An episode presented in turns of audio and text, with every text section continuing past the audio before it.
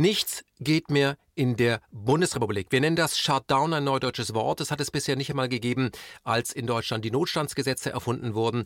Und äh, ja, dieser Shutdown gilt bis zum 20. April erst einmal, kann aber verlängert werden. Das hat Merkel und ihre Regierung beschlossen. Das bedeutet, es ist nicht erlaubt, sich zu versammeln. Also Artikel 8 wurde aufgehoben und ähm, auch im Park spazieren zu gehen, dort ein Picknick zu machen, ist verboten. Wenn man das Haus verlässt, dann nur mit einem triftigen Grund. Das wird teilweise überprüft von der Polizei.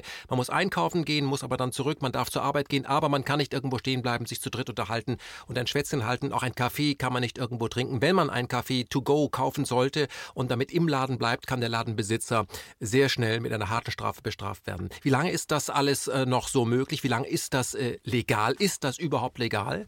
Passt das zum Grundgesetz? Solche Fragen stellen wir jetzt Dietrich Murswig. Er ist Rechtswissenschaftler. Bis zu seiner Emeritierung 2016 war er Professor für Staats- und Verwaltungsrecht an der Albert-Ludwigs-Universität in Freiburg im Breisgau. Er gehörte von 72 bis 2015 der CDU an und berät immer noch Bundestagsabgeordnete sowohl der CDU als auch der CSU, aber auch die Grünen, die Linke, die Ökologische Demokratische Partei und die AfD. Erstmal guten Morgen, Dietrich Murswig. Guten Morgen, Herr Jepsen.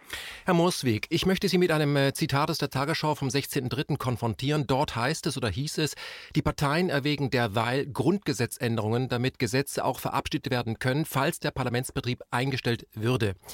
Können Sie uns kurz erläutern, um welche Grundgesetzänderungen es sich hier denn handelt und welche verfassungsrechtlichen Bedingungen denn äh, überhaupt möglich wären, um das zu tun? Also das Grundgesetz sieht natürlich vor, dass Gesetze vom Parlament verabschiedet werden. Das ist eine Grundlage der parlamentarischen Demokratie und daran darf sich auch in einer Situation, die schnelle Entscheidungen erfordert, äh, weil ähm, ein großer Teil der Bevölkerung gefährdet ist durch äh, eine Infektionskrankheit, nichts ändern. Das Parlament ist in der Lage, schnelle Entscheidungen zu treffen. Und wenn eine solche Situation zum Anlass genommen würde, parlamentarische Entscheidungsbefugnisse auf die Regierung zu übertragen, dann wäre das ein gefährlicher Missbrauch dieser Situation. Äh, das wäre meines Erachtens mit den Grundsätzen der parlamentarischen Demokratie unvereinbar. Und soweit ich weiß, hat man auch sehr schnell diese Gedanken fallen gelassen. Äh, davon ist jetzt überhaupt nicht mehr die Rede. Es bleibt bei den klassischen Zuständigkeiten des Parlaments. Mhm. Also um es auch dem äh, Nichtjuristen zu erklären, es geht ja immer darum, in solch einer Sondersituation die Handlungsfähigkeit des Parlaments zu garantieren. Und ich glaube, es gibt ja auch ein Notfallparlament äh, für solche speziellen, ich nenne es mal Anlässe. Was, was regelt genau, denn also äh, äh, was Sie da ansprechen, äh, das ist im Grundgesetz vorgesehen für den Verteidigungsfall. Mhm. Also wenn äh, in Deutschland militärisch angegriffen würde und dann das Parlament gar nicht zusammenkommen kann, dann gibt es äh, die Möglichkeit, dass an die Stelle des Parlaments der sogenannte gemeinsame Ausschuss tritt, der aus Vertretern des Parlaments und des Bundesrates besteht und dann sozusagen als Notfallparlament tätig werden kann. Aber von einer solchen Situation kann hier natürlich überhaupt keine Rede sein. Mhm. Und es wäre wirklich eine ganz gefährliche Entwicklung für die parlamentarische Demokratie, wenn man jetzt so ein Notfallparlament einrichten würde, auch für eine Situation, in der äh, der Bundestag durchaus arbeitsfähig wäre, wie sich ja jetzt auch gezeigt hat. Ähm, die äh, Problematik, dass äh, manche Abgeordnete nicht teilnehmen können an Entscheidungen und dass man vielleicht auch im Parlament größere Abstände einhalten muss. Das hat ja der Bundestag jetzt ganz gut gelöst, indem er das Anwesenheitsquorum abgesenkt hat für Plenarentscheidungen, äh, so dass also auch mit einer geringeren Zahl von Abgeordneten Entscheidungen getroffen werden können. Das ist eine Regelung, die man auf Geschäftsordnungsebene getroffen hat. Mhm. Und damit kann der Bundestag gut arbeiten. Mhm. Aber angenommen, ähm, die, die, Regierung würde äh, sich entscheiden, wir wissen nicht, wie die Situation sich entwickelt, äh, auf ein Notfallparlament umzuschalten, wäre dann für eine Grundgesetzänderung noch eine Zweidrittelmehrheit äh, im Bundestag ähm, nötig? Natürlich. Mhm. Ohne Zweidrittelmehrheit im Bundestag und im Bundesrat kann man das Grundgesetz nicht ändern. Mhm. Ähm, ich möchte auf Ihre ähm, ja, unterschwellige Warnung nochmal zu sprechen kommen. Also falls äh, das äh, Parlament oder falls die Regierung äh, eine solche Situation ausnutzen würde, ähm, kann eine Menge passieren. Wie passt das denn zu der Äußerung auch von Angela Merkel vom 18.03., die da sagte, wir werden als Regierung stets neu prüfen, was sich wieder korrigieren lässt, aber auch, was womöglich noch nötig ist. Was steckt in so einer Formulierung? Ist da schon eine Option mit drin? Ich glaube, das bezieht sich nicht auf die Zuständigkeitsverteilung zwischen Parlament und Regierung, sondern auf das, was im Verhältnis zu den Bürgern angeordnet wird. Wir haben ja äh, seit Wochen jetzt den weitgehenden Shutdown des öffentlichen Lebens, der Wirtschaft, des Bildungssystems. Das sind ja sehr, sehr weitreichende Maßnahmen, die getroffen worden sind, die wir so überhaupt noch nicht kannten in der Geschichte der Bundesrepublik. Und da muss natürlich immer neu nachgedacht werden. Lassen sich diese Maßnahmen rechtfertigen? Lassen sie sich noch rechtfertigen? Müssen wir wieder weg davon? Und Darüber muss man eher nachdenken heute als über die Ausweitung solcher Maßnahmen. Mhm. Ähm, das heißt, was Sie hier auch gerade ansprechen, eine solche Situation haben Sie in Ihrer langen Karriere auch noch nicht erlebt? Nein, also dass Grundrechte weitgehend suspendiert äh, werden für die gesamte Bevölkerung, dass es bei anderen Grundrechten Einschränkungen in einem Umfang gibt, dass, es sie, dass sie nur noch marginal ausübbar sind, dass so viele Grundrechte gleichzeitig betroffen sind und wie gesagt nicht äh, für einzelne Menschen, sondern für alle in Deutschland.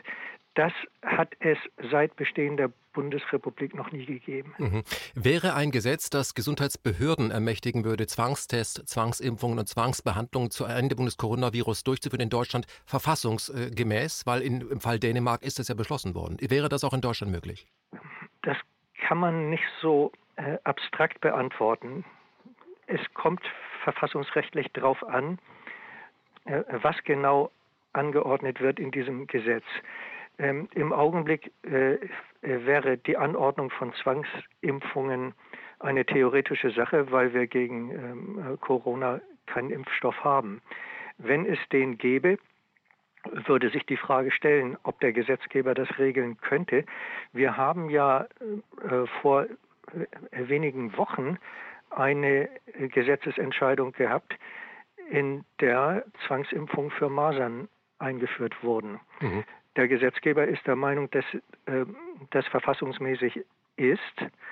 Ob das zutrifft, lässt sich bezweifeln. Die Sache wird vom Bundesverfassungsgericht entschieden werden müssen. Das heißt, es ist noch offen, aber falls ein solches Gesetz äh, jetzt dennoch verabschiedet werden würde mit einem möglichen Impfstoff für Corona, der ja in Aussicht ist, welche Möglichkeiten hätte denn der Bürger, sich dagegen überhaupt zur Wehr zu setzen? Äh, welche Grundrechtseingriffe kämen da in Betracht? Was hat er für Möglichkeiten, um zu sagen, das lasse ich mir nicht gefallen? Eine Zwangsimpfung greift ein in das Grundrecht auf körperliche Unversehrtheit. Das ist Artikel 2 Absatz 2 des Grundgesetzes.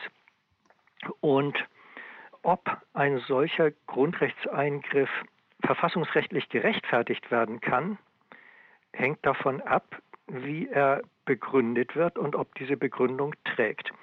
Man kann sicherlich sagen, ähm, äh, eine Zwangsimpfung lässt sich im Ansatz rechtfertigen mit dem Ziel des Schutzes der Gesundheit der gesamten Bevölkerung, nämlich wenn es darum geht, eine Infektionskrankheit ähm, zu verhindern, dagegen vorzugehen, gegen die Verbreitung, wenn es um eine Infektionskrankheit geht, die sich sehr schnell verbreitet, äh, wie es im Fall von Corona der Fall ist. Und wenn diese Infektionskrankheit sehr gefährlich ist. Mhm. Äh, da hätten wir ein Ziel, das mit der Zwangsimpfung erreicht werden soll, das wir als Juristen als verfassungslegitimes Ziel bezeichnen. Das ist grundsätzlich äh, ein Rechtfertigungsgrund, aber dann kommt es darauf an, ob die Impfung auch geeignet, erforderlich ist, um das Ziel zu erreichen und auch im engeren Sinne verhältnismäßig. Und bei der Verhältnismäßigkeit würde es dann eine große Rolle spielen, ob man mögliche Nebenwirkungen der Impfung kennt, äh, ob der Impfstoff möglicherweise Gesundheitsgefahren für denjenigen, der geimpft wird, hervorbringt. Äh, man müsste wissen, wie groß die Gefahren sind.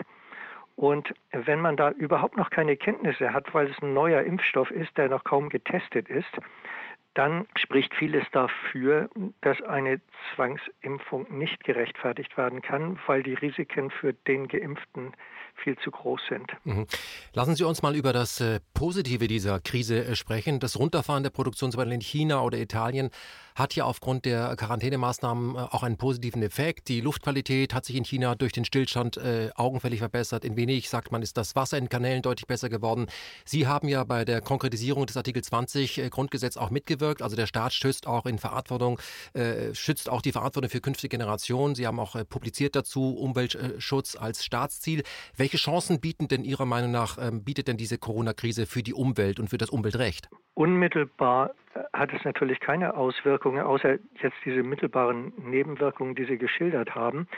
Äh, diese mittelbaren Nebenwirkungen werden ganz schnell wieder weg sein, wenn die Krise zu Ende ist. Aber äh, die Krise bietet natürlich Anlass, darüber nachzudenken, wie viel Überflüssiges wir tun, wie viele Flugreisen überflüssig sind, wie viele Meetings, zu denen wir geschäftig reisen, auch ersetzt werden können durch Videokonferenzen und so weiter.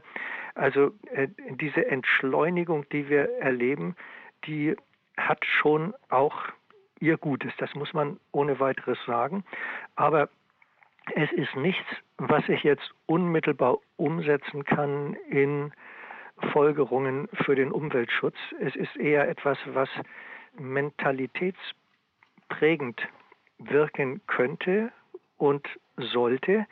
Und es wäre sehr erfreulich, wenn wir alle unsere Aktivitäten künftig ein wenig umstellen könnten, wenn, weil wir merken, vieles von dem, was wir als unerlässlich angesehen haben, ist doch gar nicht so wichtig und dass wir auf manches verzichten, was umweltbelastend ist und was wir immer äh, vor der Krise als notwendig angesehen haben. Mhm. Ja, ich verstehe, was Sie sagen möchten. Auch mal eine Skype-Konferenz statt immer nur hinzufahren oder hinzufliegen, weil wir sehen ja, das funktioniert auch. Lassen Sie uns über die Notstandsgesetze sprechen. Im Hinblick äh, auf den inneren Notstand ist in diesem Land ja schnell davon gesprochen worden. Äh, Sie können ja vielleicht mal erläutern, was es mit diesen Notstandsgesetzen vom 30.05.68 äh, eigentlich aus sich hat und ob diese heute überhaupt noch anwendbar sind. Ja, die sind anwendbar. Ähm, äh, damals hat man in das Grundgesetz Vorschriften eingefügt, die ein Handeln des Staates in Notstandsfällen sicherstellen sollte, wenn der Staat mit den normalen Mitteln nicht mehr tätig werden kann. Also dazu gehört zum Beispiel dieses sogenannte Notparlament, ähm, äh, von dem Sie vorhin schon gesprochen haben. Mhm. Das hat es vorher nicht gegeben, dass also in ähm, einem Notstandsfall anstelle des Bundestages dieser gemeinsame Ausschuss entscheiden kann. Ähm, damit soll eben sichergestellt werden, dass die Gesetzgebungstätigkeit auch dann weitergehen kann, wenn beispielsweise ein militärischer Angriff vorliegt. Mhm.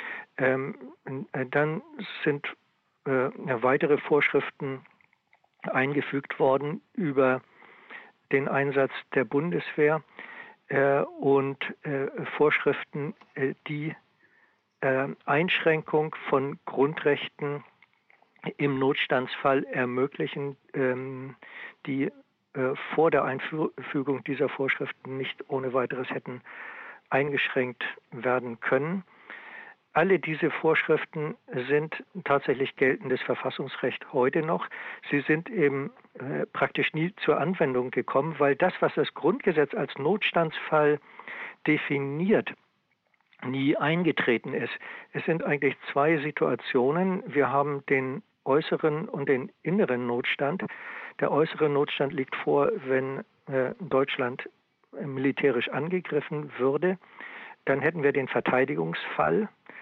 Und der innere Notstand ist eine Situation, bei der etwa durch einen Aufstand, durch einen Putschversuch äh, äh, der Bestand des Staates oder die freiheitlich-demokratische Grundordnung bedroht ist und dann äh, die, wenn zum Beispiel dann die Polizeikräfte nicht ausreichen, um diesen Aufstandsversuch zu bekämpfen, dass dann auch etwa die Bundeswehr eingesetzt werden könnte. Ähm, einen solchen inneren Notstand haben wir nicht im Fall der Corona-Krise. Das ist also etwas ganz anderes. Und diese Notstandsbefugnisse, die da vorgesehen sind im Grundgesetz, die können im Augenblick nicht zur Anwendung kommen. Mhm. Es gibt aber eine Vorschrift, die im Zusammenhang mit den Notstandsgesetzen auch in das Grundgesetz aufgenommen worden ist. Äh, die bezieht sich auf äh, den Katastrophenfall. Und für den Katastrophenfall ist ebenfalls vorgesehen, dass unter bestimmten Umständen auch der Einsatz der Bundeswehr im Inneren erlaubt ist. Das steht im Artikel 35 in den Absätzen 2 und 3. Und zu diesen Katastrophen können auch Naturkatastrophen gehören.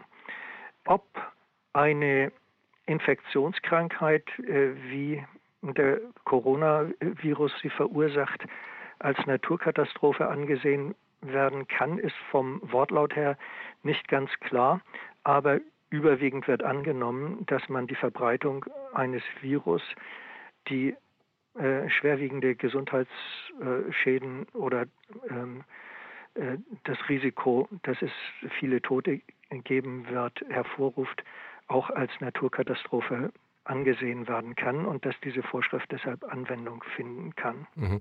Ähm, in äh, sehr kurzer Zeit wurden ja auf der Grundlage des Infektionsschutzgesetzes weitreichende Grundrechte wie zum Beispiel die Freizügigkeit, aber eben auch die Versammlungsfreiheit, Freiheit der Person eingeschränkt. Welche Maßstabe, Maßstäbe gelten denn bei der Bewertung dieser Notwendigkeit bei solchen Einschränkungen? Gibt es da Regeln, an die man sich als an die sich der Gesetzgeber halten muss und wo man sich als Bürger auch informieren kann, ob das alles noch im Rahmen ist? Ja, also das ist jetzt alles, was da an Grundrechtseinschränkungen vorgenommen worden ist, hat jetzt eigentlich mit Notstand im verfassungsrechtlichen Sinne nichts zu tun, weil eben das nicht auf, auf diese spezielle Notstandsbefugnisse gestützt ist, sondern ähm, die Kriterien, die hier rechtlich zur Anwendung kommen, um zu prüfen, ob das alles in Ordnung ist, sind die Kriterien, die für jede normale Grundrechtseinschränkung auch gelten. Und das Besondere der jetzigen Situation ist, dass, wie schon gesagt vorhin, äh, der Staat hier auf der Basis des Infektionsschutzgesetzes Grundrechtseinschränkungen in einem Umfang vorgenommen hat, wie wir es in der ganzen Geschichte der Bundesrepublik noch nie erlebt haben. Die totale Suspendierung der Versammlungsfreiheit. Das ist ja ein Grundrecht, das von Bundesverfassungsgericht immer als ganz besonders wichtig für die Demokratie angesehen worden ist und äh, dass wir nur äh, unter ganz engen Voraussetzungen einschränken, das von der Rechtsprechung immer wieder hochgehalten worden ist und es gibt viele, viele Urteile des Bundesverfassungsgerichts, wo Kläger mit Erfolg die Demonstrationsfreiheit durchgesetzt haben gegen staatliche Einschränkungen. Und jetzt ist für das ganze Bundesgebiet die Versammlungsfreiheit und die Demonstrationsfreiheit suspendiert, also zeitlich begrenzt aufgehoben, ohne dass wir sehen, äh, wo endet diese zeitliche Begrenzung. Also Paragraph 28 schlägt äh, den Artikel 8 in diesem Fall. Genau. Als Schachspieler also, formulieren. Ja, es ist so, natürlich äh, gilt das für alle Grundrechte die Freiheit, die grundrechtlich garantiert ist, kann auf der Basis einer gesetzlichen Grundlage eingeschränkt werden. Das geht. Nur, wie gesagt, das Besondere ist der Umfang der Einschränkung in diesem Fall, der ist ganz außerordentlich. Es kommt ja hinzu, dass eine ganze Reihe anderer Grundrechte auch in ähnlichem Maße eingeschränkt worden sind. Denken Sie an die Re Religionsfreiheit. Es dürfen keine Gottesdienste mehr stattfinden. Ähm, äh, denken Sie an die Berufsfreiheit, die ja ganz massiv betroffen ist für äh, Gastwirte, für Geschäftsleute, die ihre Läden nicht mehr öffnen dürfen, äh, für viele Selbstständige, die ihren Beruf nicht mehr ausüben können, für Künstler, die nicht mehr auftreten können, weil es äh, Veranstaltungsverbote gibt und so weiter und so weiter. Auch natürlich die Grundrechte der Schüler und Studenten sind betroffen, die jetzt äh, äh nicht die Ausbildung mehr erhalten können, äh, äh, auf die sie eigentlich einen Anspruch haben. Und der Maßstab, an dem das alles beurteilt werden muss, ist letztlich der Maßstab der Verhältnismäßigkeit. Ist Ihrer Meinung nach, äh, ist die Verhältnismäßigkeit gegeben oder überzieht die Regierung hier maßlos, weil doch auch ein äh, starker wirtschaftlicher äh, Schaden entsteht? Nicht nur der wirtschaftliche Schaden, es kommt also der ideelle Schaden, der darin besteht, dass man keine sozialen Kontakte mehr haben kann, dass man nicht mehr demonstrieren kann, ist ja auch sehr groß. Ähm, alles zusammen ist äh, ein, eine wahnsinnig äh, große Belastung, ökonomisch, aber auch, wie gesagt, ideell. Und im Ergebnis möchte ich als These äh, äh ganz klar sagen, äh, der Verhältnismäßigkeitsgrundsatz äh, wird hier verletzt durch diese Maßnahmen, wenn zumindest dann, wenn sie nicht umgehend wieder eingestellt werden. Der Verhältnismäßigkeitsgrundsatz hat ja auch eine zeitliche Dimension.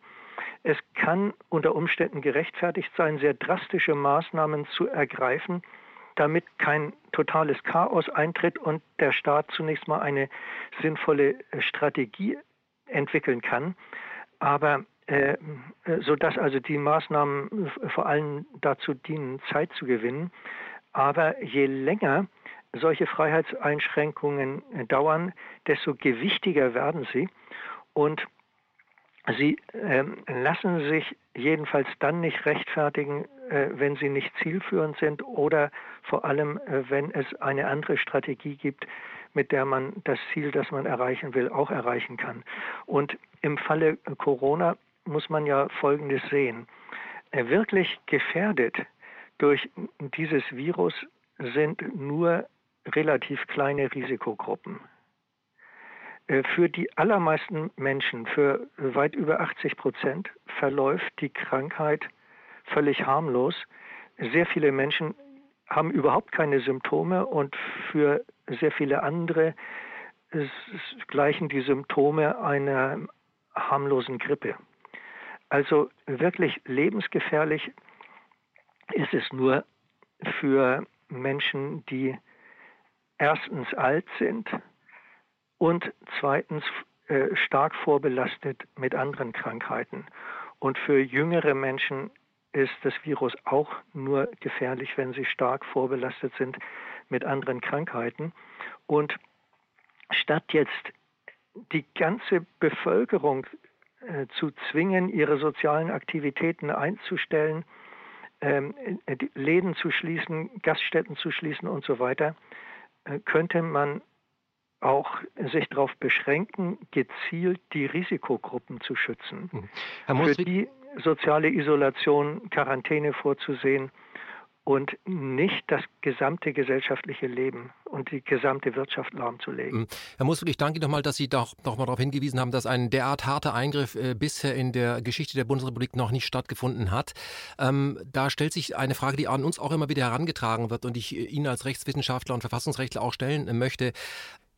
Glauben Sie, ähm, dass äh, ähm, eine zukünftige Regierung, wie immer sie geartet ist, äh, in dem, was wir jetzt gerade sehen, äh, auch eine Art von Möglichkeit erkennen könnte, nämlich wie einfach man eine Bevölkerung vergattern könnte? Weil was mich ein bisschen wundert, ist, dass die Bevölkerung sich das einfach auch alles so gefallen lässt.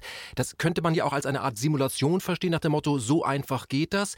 Ich erkläre ein Virus für derart gefährlich, dass ich Artikel 8 aushebeln kann. Dann darf niemand mehr auf die Straße und dann kann ich als Staat im Grunde genommen genommen machen, was ich will. Das ist in der Tat erschreckend, äh, wie sich die Menschen einschüchtern lassen durch eine Darstellung mithilfe suggestiver Bilder, die Angst erzeugt. Wir haben im Fernsehen diese Särge aus Italien gesehen und schon sind die Menschen in Furcht und Schrecken versetzt und äh, vergessen, wie sehr sie die Freiheit vorher geliebt äh, haben, wie sehr sie es für wichtig gehalten haben, dass man demonstrieren darf in Deutschland und so weiter.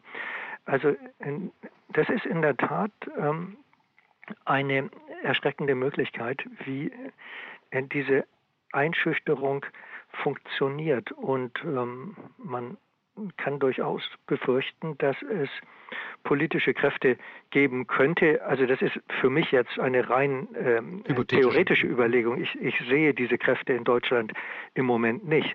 Aber wenn irgendwann jemand beobachtet, wie funktioniert es in einem freiheitlichen Staat, der stolz darauf gewesen ist, der freiheitlichste Staat in der ganzen deutschen Geschichte gewesen zu sein, plötzlich von heute auf morgen die, die äh, ökonomische, die politische Freiheit sozusagen auf Null runtergefahren werden kann, ohne dass es Proteste dagegen gibt. Und sogar im Gegenteil die Massenmedien noch das äh, entschlossene und umsichtige Handeln der Regierung loben. Mhm. Das äh, ist in der Tat etwas sehr Erschreckendes. Das erschreckt Sie auch.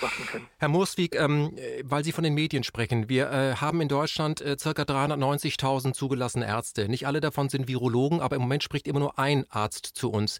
Welchen Job machen Ihrer Meinung nach die Medien, dass die überhaupt keinen Diskurs äh, zulassen? Beziehungsweise, wenn es, es gibt den einen oder anderen Arzt, den wir auch schon interviewt haben, andere Medien haben auch schon interviewt, die von der äh, Meinung äh, der Charité und Droste und ähm, Robert-Koch-Institut abweichen, dass die sofort eingenordet werden. Ist das das, äh, machen, die, machen die Medien ihren guten Job oder im Gegenteil ähm, ersticken sie die Demokratie und die Diskussion? Ja, man kann sich manchmal wundern, wie die Leitmedien doch äh, sich nicht mehr als kritische Instanz verstehen, wie das früher der Fall war, wo die Medien als vierte Gewalt sozusagen an der Gewaltenteilung teilnahmen und die, äh, das Regierungshandeln immer kritisch hinterfragten.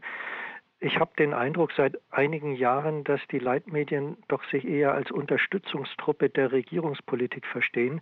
Nicht nur im Corona-Fall, sondern man konnte das in der Flüchtlingskrise auch schon beobachten und äh, im Zusammenhang mit der Klimapolitik ebenso. Auch was den Euro angeht, also man auch was den Euro angeht, also diese Politik der Alternativlosigkeit, die von Merkel betrieben wurde, äh, hat doch erstaunlich viel Unterstützung in den Leitmedien gefunden.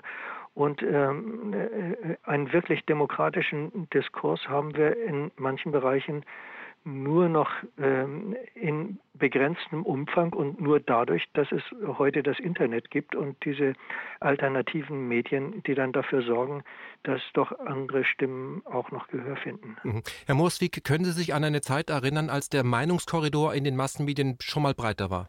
Ja, das finde ich durchaus. Also äh, wenn ich dran denke, als ich studiert habe in den äh, 1970er Jahren und auch in der Folgezeit noch äh, bis hin zur Wiedervereinigung, da hatten wir doch ein viel breiteres Meinungsspektrum in den Medien und äh, äh, so eine, eine Engführung, das mit angeblich moralischen Gesichtspunkten bestimmte Meinungen an die Seite gedrängt werden, das hat es in diesem Maße nach meiner Erinnerung nicht gegeben. Mhm. Lassen Sie uns äh, zum Schluss auf ein Thema nochmal kommen. Wir sind ja, also das äh, wird von unseren Medien so ähm, verkauft, wir befinden uns in einer Situation, auf die man sich nicht vorbereiten konnte. Die Regierung äh, musste jetzt improvisieren. Dem äh, spricht entgegen, dass es eine Risikoanalyse aus dem Jahre 2012 gab, auch äh, miterarbeitet vom äh, Robert-Koch-Institut. Da wurde auch schon über eine solche SARS-Pandemie gesprochen. Ähm, wie, wie können Sie sich vorstellen, warum man so etwas erarbeitet hat? Das ist schon ein paar Jahre her und jetzt so tut oder wirklich äh, improvisieren muss. Ist das eine wirklich gute Vorbereitung, wenn mal ein wirklich sehr gefährlicher Virus käme? Fühlen Sie sich da in guten Händen? Meines Erachtens ist es eine skandalöse Untätigkeit der Bundesregierung. Ähm, man hat diesen Vorgang gehabt, man hat äh, damals SARS erwähnt und es war es war richtig und verantwortungsbewusst, dass man damals diese Risikoanalyse gemacht hat, aber es ist unverantwortlich und äh, eigentlich sehr schwer zu begreifen, dass man das dann in die Schublade gelegt hat und sich gar nicht weiter um die Umsetzung gekümmert hat. Man hätte doch aufgrund der Erfahrungen, wie sich eine Epidemie ausbreiten kann, schon vor vielen Jahren Maßnahmen ergreifen können, zum Beispiel indem man ähm, genügend Beatmungsgeräte äh, vorrätig hält, um im Falle einer solchen Epidemie äh, tätig zu werden. Das ist ja heute der große Engpass. Ähm, dieser ganze Shutdown findet ja nicht statt, äh, weil wir fürchten müssen, dass es zu einem Massensterben in der allgemeinen Bevölkerung kommt, sondern der Shutdown findet statt, weil man fürchtet, das Gesundheitssystem wäre schnell überlastet, wenn jetzt äh, viele schwere Fälle gleichzeitig in die Kliniken käme und so ein Beatmungsgerät bräuchten. Das ist, finde ich, skandalös, dass wir ähm, für solche Fälle zu wenig Beatmungsgeräte haben, dass wir zu wenig Schutzkleidung haben, dass es fehlt an Atemschutzmasken äh, und wir jetzt hektisch die Produktion ankurbeln müssen, um das nötige Schutzmaterial zu haben. Da hätten wir sehr viel besser vorbereitet sein äh, können und müssen. Und diese kurzsichtige Rationalisierungspolitik, dass das gesamte äh, Gesundheitswesen unter ökonomischen Rationalisierungszwang gestellt wurde und man keine äh, Vorratshaltung für Katastrophenfälle betrieben hat, das muss man in der Tat der Politik vorwerfen. Mhm. Und auch, dass unser Gesundheitssystem auf äh, Gewinn getrimmt wurde. Die Bertelsmann Stiftung hat ja jetzt sogar dazu geraten, jedes zweite Krankenhaus zu schließen, vor allem die kleinen, weil nur die großen würden sich rentieren, also die würden Profit erwerfen. Ich möchte Ihnen abschließend noch eine äh, Frage stellen. Ich habe mit verschiedenen Ärzten äh, gesprochen, über viele Jahre immer auch wieder gesprochen. Die haben sich dahingehend beklagt, dass in Deutschland kaum noch äh, Grundlagenforschung vom Staat äh, finanziert wird, sondern da muss immer die Industrie ran und äh, die möchte dann Patentforschung betreiben. Ähm, wenn man einen Blick auf die äh, Weltgesundheitsorganisation wirft, muss man feststellen, dass ähm, 80 Prozent der Kosten, die dort entstehen, durch private Dienstleister erbracht wird. Das ist meistens Big Pharma und der größte, der größte Einzelspender, der zweitgrößte Einspender ist dann so jemand wie Bill Gates, die Bill Gates Foundation, die auch mitbestimmt, in welchem Bereich geforscht wird. Ist das nicht auch eine, eine Geschichte, die den Staat erpressbar macht letztendlich?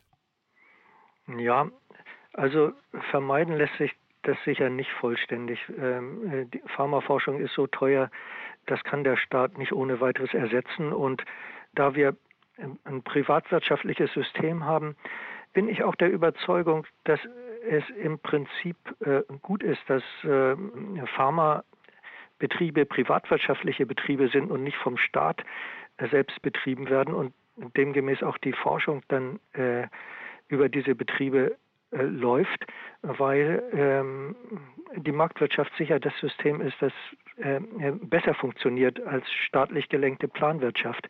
Nur Grundlagenforschung muss natürlich an den Universitäten äh, stattfinden, weil die nicht profitgetrieben äh, sein kann. Man weiß ja überhaupt noch nicht, wenn man Grundlagenforschung betreibt, ob das irgendeinen ökonomischen Nutzen mal hat. Und selbstverständlich muss in Grundlagenforschung vom Staat investiert werden. Mhm. Deshalb gibt es ja die Universitätsforschung auch. Ob sie ausreichend ist, ob wir viel mehr Pharmaforschung an den Universitäten bräuchten, kann ich nicht beurteilen. Hm. Herr Moswig, eine letzte Frage an Sie. Wir haben ja jetzt, äh, wie Sie das auch betont haben, zum ersten Mal in der Geschichte der Republik diesen Shutdown, ohne zu wissen, mit offenem Ende, wie lange das geht. Das Kanzleramt hat gesagt, erst mal bis zum 20. April äh, hat, hält das mindestens. Es kann auch länger gehen. Also zwei, drei Monate ist es sogar bis äh, zu zwei Jahren davon die Rede. Was raten Sie denn dem Bürger, wenn, der, wenn die Regierung nach dem 20. April sagt, so, das geht jetzt noch ein halbes Jahr oder ein Jahr? Kann der Bürger sich, kann er sich dagegen wehren, wenn der Staat weiter sagt, Artikel 8 gilt Versammlungsverbot? Ja, also dagegen kann man sich wehren. Ich würde dann einfach mal eine Versammlung anmelden und äh, wenn ähm, die äh, Versammlungsbehörde dann die Versammlung untersagt, dagegen klagen. Da muss man erst, das ist ein bisschen mühsam, beim Verwaltungsgericht klagen und äh, wenn die Klagen erfolglos bleiben, weil die Verwaltungsgerichte sagen, ja, äh, das ist ja nach dem Infektionsschutzgesetz äh, äh, und der darauf gestützten Rechtsverordnung verboten, dann geht man zum Bundesverfassungsgericht.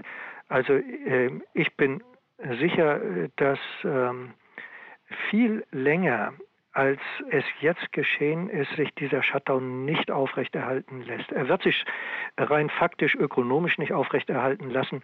Äh, das sind ja äh, völlige Fantasien zu, zu meinen, man könnte das ein ganzes Jahr lang machen oder noch länger. Ein Shutdown, der wesentlich länger dauert, als er jetzt schon dauert, wird ja nicht nur ökonomische Schäden, sondern viel weiterreichende Schäden hervorrufen äh, und sogar zu Gesundheitsschäden in großem Ausmaß als Folgewirkung führen, die viel größer sind als die Schäden, die durch das Coronavirus äh, hervorgerufen werden. Nein, also rein faktisch wird es nicht sehr lange gehen, aber auch unter verfassungsrechtlichen Gründen meine ich, jetzt ist es der Zeitpunkt gekommen, wo die Regierung eine Ausstiegsstrategie äh, vorlegen muss, sofort. Bis zum 20. April, der Zeitpunkt, wo, den man angepeilt hat, äh, sind ja noch drei Wochen Zeit. Und bis dahin muss man wissen, wie man rausgeht. Meines Erachtens müsste die Regierung bis dahin Regelungen getroffen haben, die äh, gezielt dem Schutz der Risikogruppen dienen und mit Hilfe dieser äh, neuen Maßnahmen, die man dann trifft, muss es möglich sein, den Shutdown zu beenden. Dietrich Muswig, ich bedanke mich ganz herzlich für das Telefonat.